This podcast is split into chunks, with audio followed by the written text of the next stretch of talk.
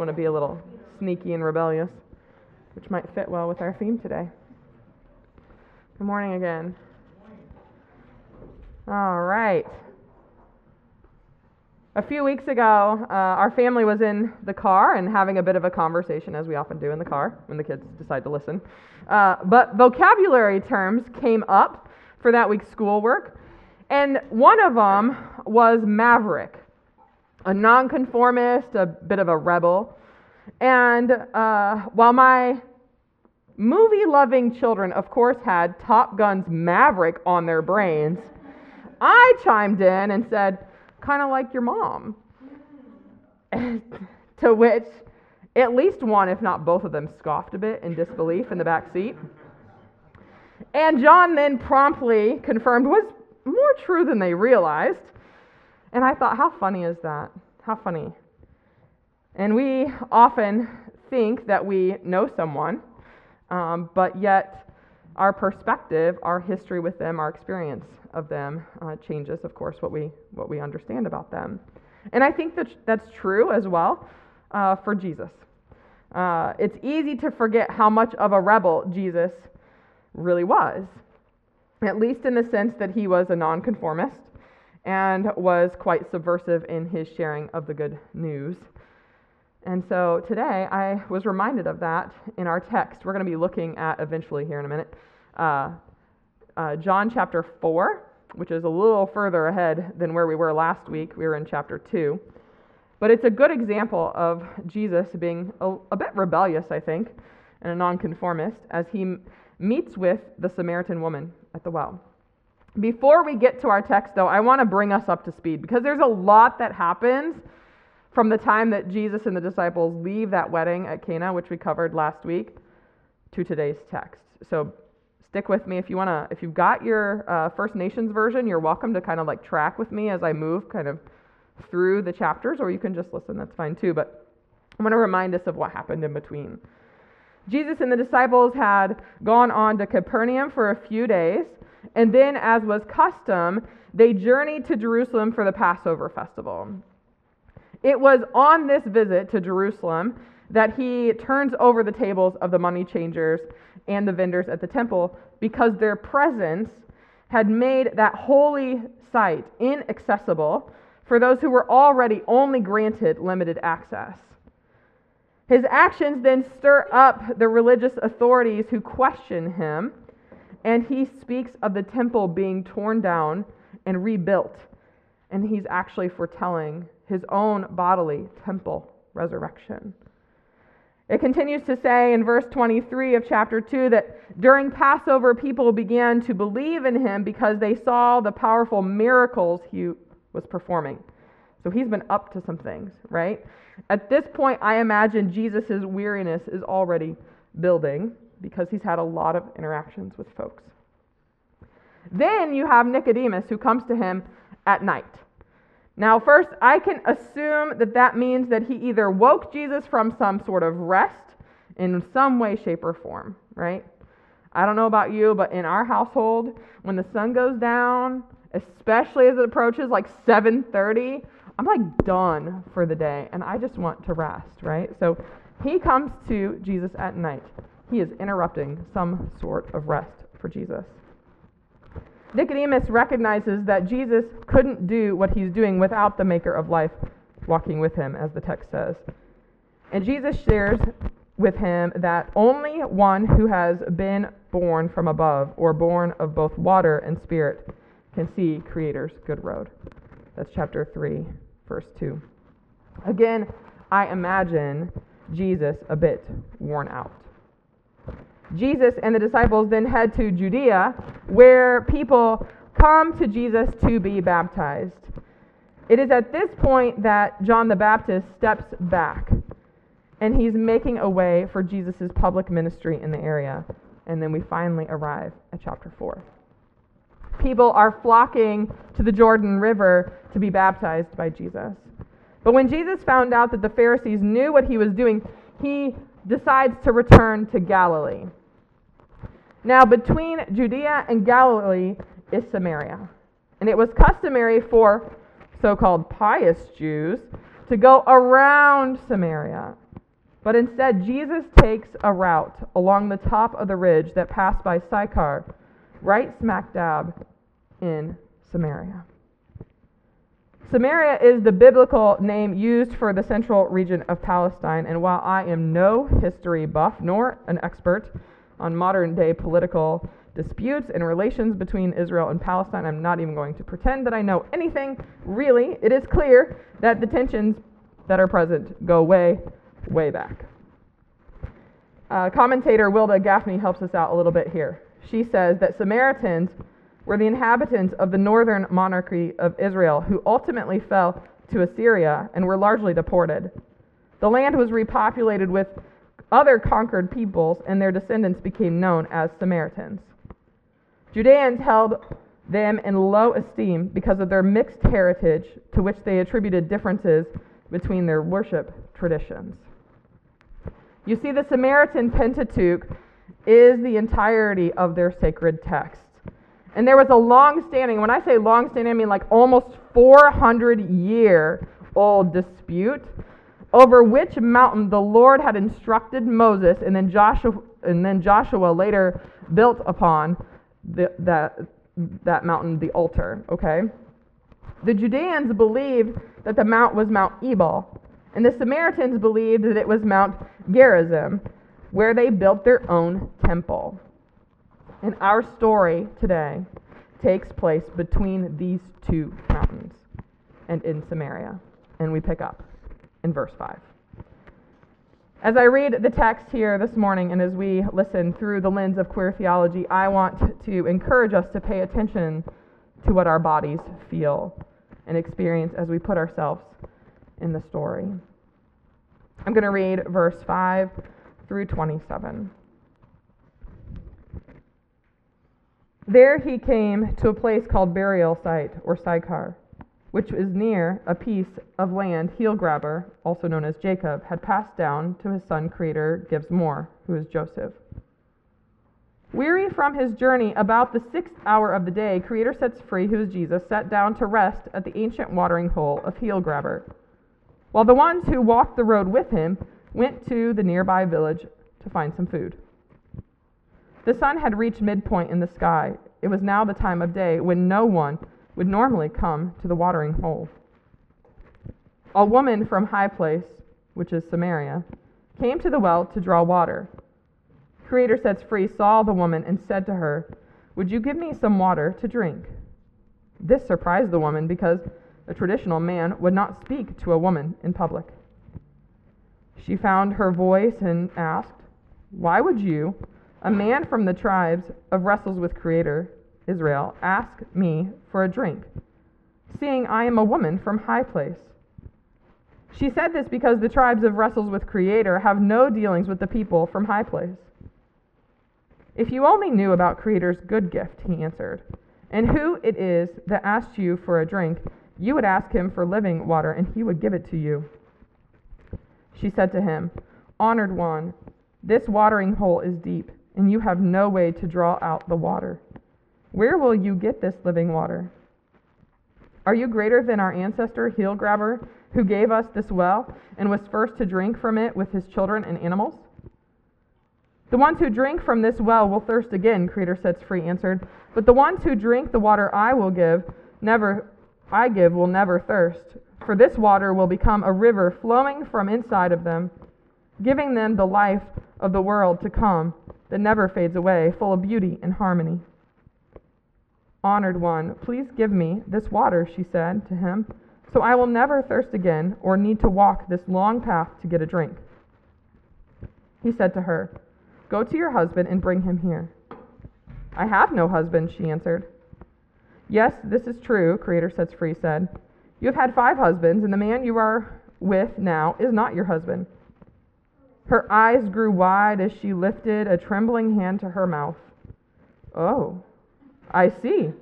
You are a prophet," she said back to him. "Our ancestors honored and served the Great Spirit on this mountain, but your people say the only place to make our prayers and perform our ceremonies is in the village of peace, which is Jerusalem." This was a very old argument between the people of High Place and the tribes of wrestles with Creator. Honored woman, trust my words, Creator Sets Free said to her. Your people honor and serve him, but in ways they do not fully understand. We honor and serve him with understanding, for the good road that sets us free has been entrusted to the tribes of wrestles with Creator. But the time is coming when all who honor and serve the great mis- mystery will not need to do so in this mountain, nor in the village of peace. The Father is looking for the ones who will honor him in spirit and truth, and the day for this has now come. The one above us all is Spirit, and all who honor and serve the Great Spirit must do so in spirit and truth. I know the Chosen One will come, she said, and when he comes, he will make all things clear to us. Creator Sets Free said to her, I am the Chosen One, the one who is speaking to you now. Just then his followers returned. They wondered why he was talking to a woman, but no one said to her, what do you want? Or to him, why are you talking to her? This is the word of the Lord. Again, this week I want to do a bit like last week. I want to entertain some wonderings, if you will. I want to assess the scene and pay attention to how both Jesus and the woman contribute to some themes or emerging patterns that we might hold to as followers of Jesus. The first theme that we might hold to as followers of Jesus is listening to and expressing what our bodies need. Jesus is weary from his journey, so he sits down. He literally sits on the well, which had a capstone of about eighteen to twenty inches thick and about five feet across, with just a tiny little hole in the top to draw water from. And he just makes it his seat, so he sits down. We might ask why he didn't just go with everyone else to find some food in the nearby village of, of I cannot speak right now, Shechem. That's hard to say. But it is only like two hundred fifty feet away. Like, why did he just not carry on with them? Maybe Jesus' weariness was so intense that he just couldn't even carry on. Furthermore, obviously, Jesus expresses his need for a drink of water. We then have the woman. She comes to the well at noon, and she comes alone. These jars that she would have been filling with water are very heavy, and it was custom for women to come in groups so that they could help each other put them on top of their heads. If you've ever tried to lift a bucket of water on top of your head, it is not easy, let alone these big jars. And of course, they would come at cooler times of the day, so morning or late afternoon. This implies, I think, that she's avoiding other women. Maybe she's listening to her body's need to feel secure by not interacting with others who might stir up some sense of shame around her so-called moral situation, if you will. I want to say that we do not know what happened to her previous spouses or why she's living with this man who is not her husband. However, it was not customary to have more than three spouses in a lifetime, so that would have made her morally suspect, if you will, no matter what.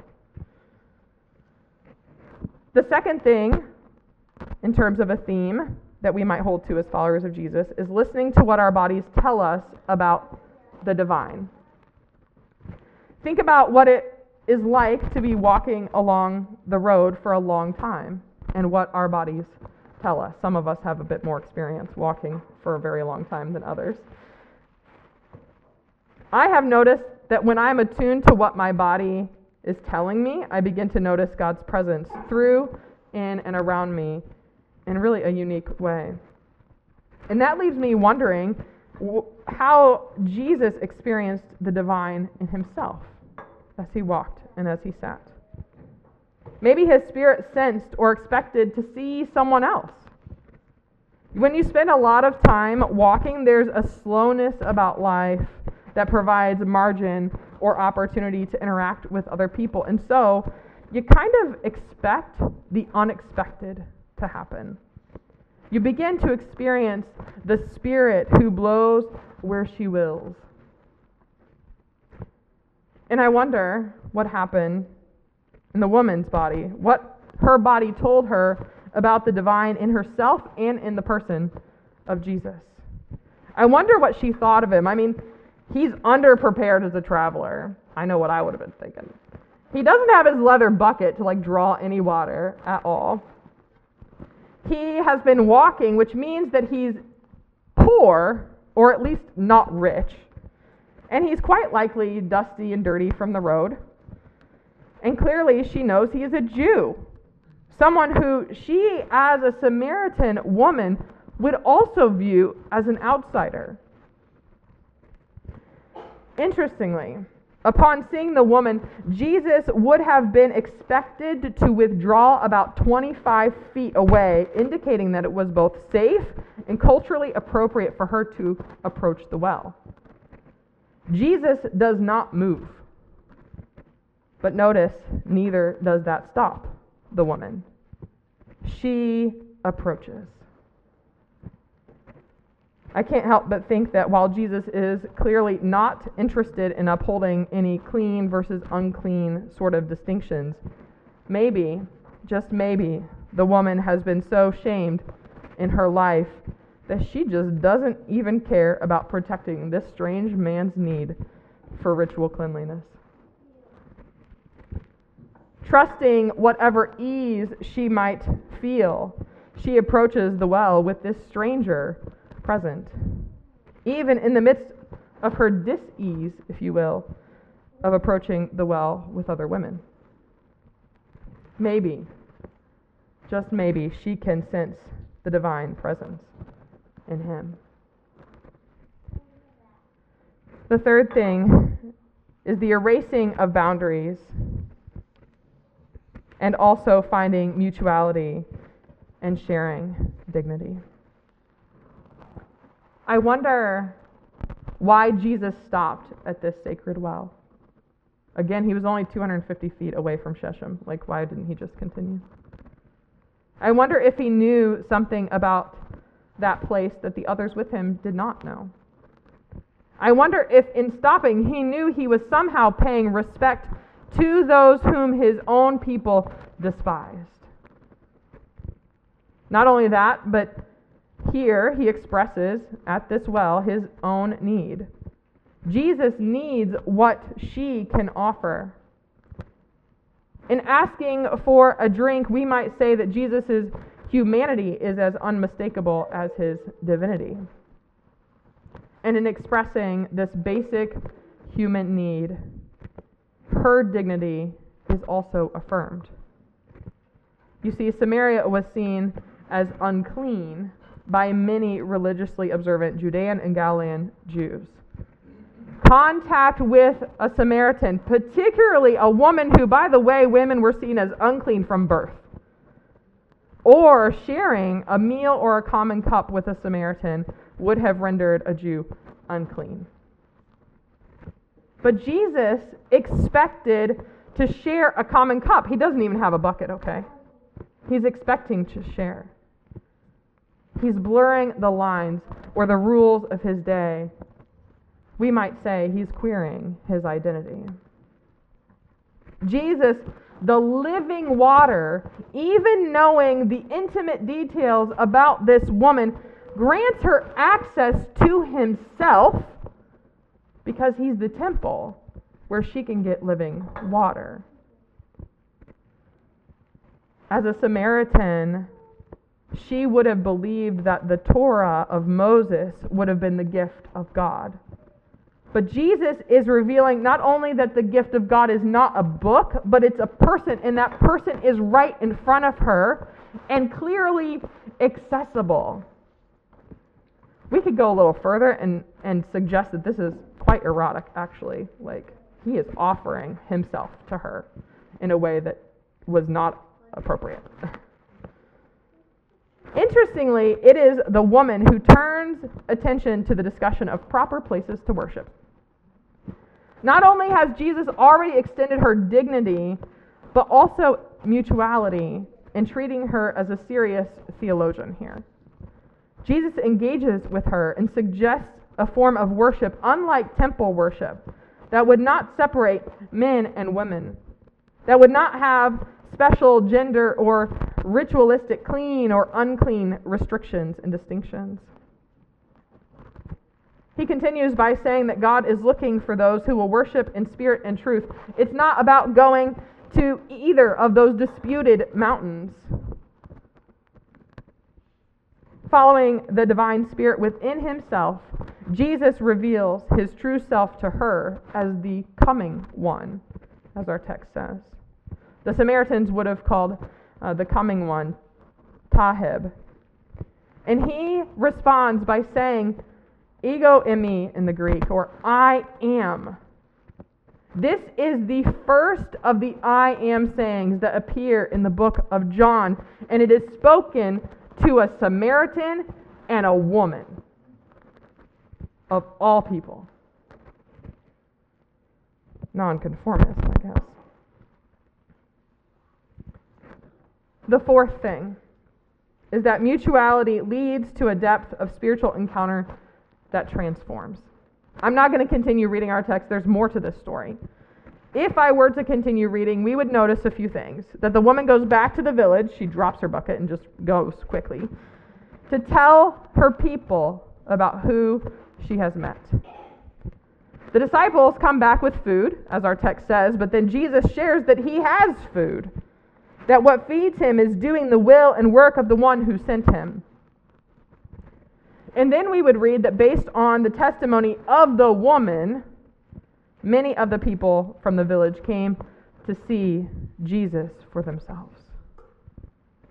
And then, I mean, all of this is shocking, but then we would read that before he continues on his journey, he's remember, he's on his way to Galilee, he actually stays with the people in Samaria for two more days. Talk about nonconformist. Imagine, imagine staying with the very folks with whom your people have a long history of not so great relations and despise. I wonder if in the weariness, Jesus just needed encouragement. Encouragement he found in the encounter with this woman who engages him theologically, spiritually, and physically through the mutual breaking of these norms. The sustenance that Jesus needs is to do the will of God, to be known, to be himself, the living water that transgresses boundaries and is good news for all people. This woman of ill reputation is who brings Jesus his true food, by being the spark that brought the Samaritans into his presence. I can only imagine how this would have transformed Jesus, having communed with people for two more days. In doing so, he has established a spiritual and chosen family. The woman, though, is also transformed. She's depicted as only being on the path, not really having a full-fledged faith in Christ. And even so, she is the one who spreads the good news, the word, the very task that quite likely Jesus wanted his disciples to undertake. This woman does. The transformation that she experiences in her encounter with Jesus moves her to invite the people of Samaria to come see. Not simply God's Messiah, but God's presence among them, in this outsider, no less.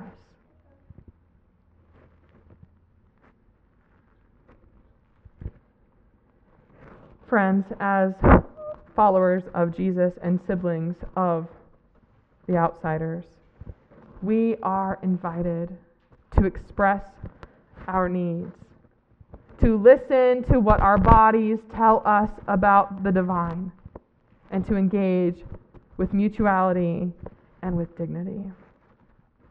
Even when we don't have everything figured out, may we, like the woman and Jesus, be compelled to share living water with our neighbors in nonconformist ways that erase boundaries of belonging and of the kingdom. May those around us see for themselves the good news of God's presence among us. May it be so. Amen.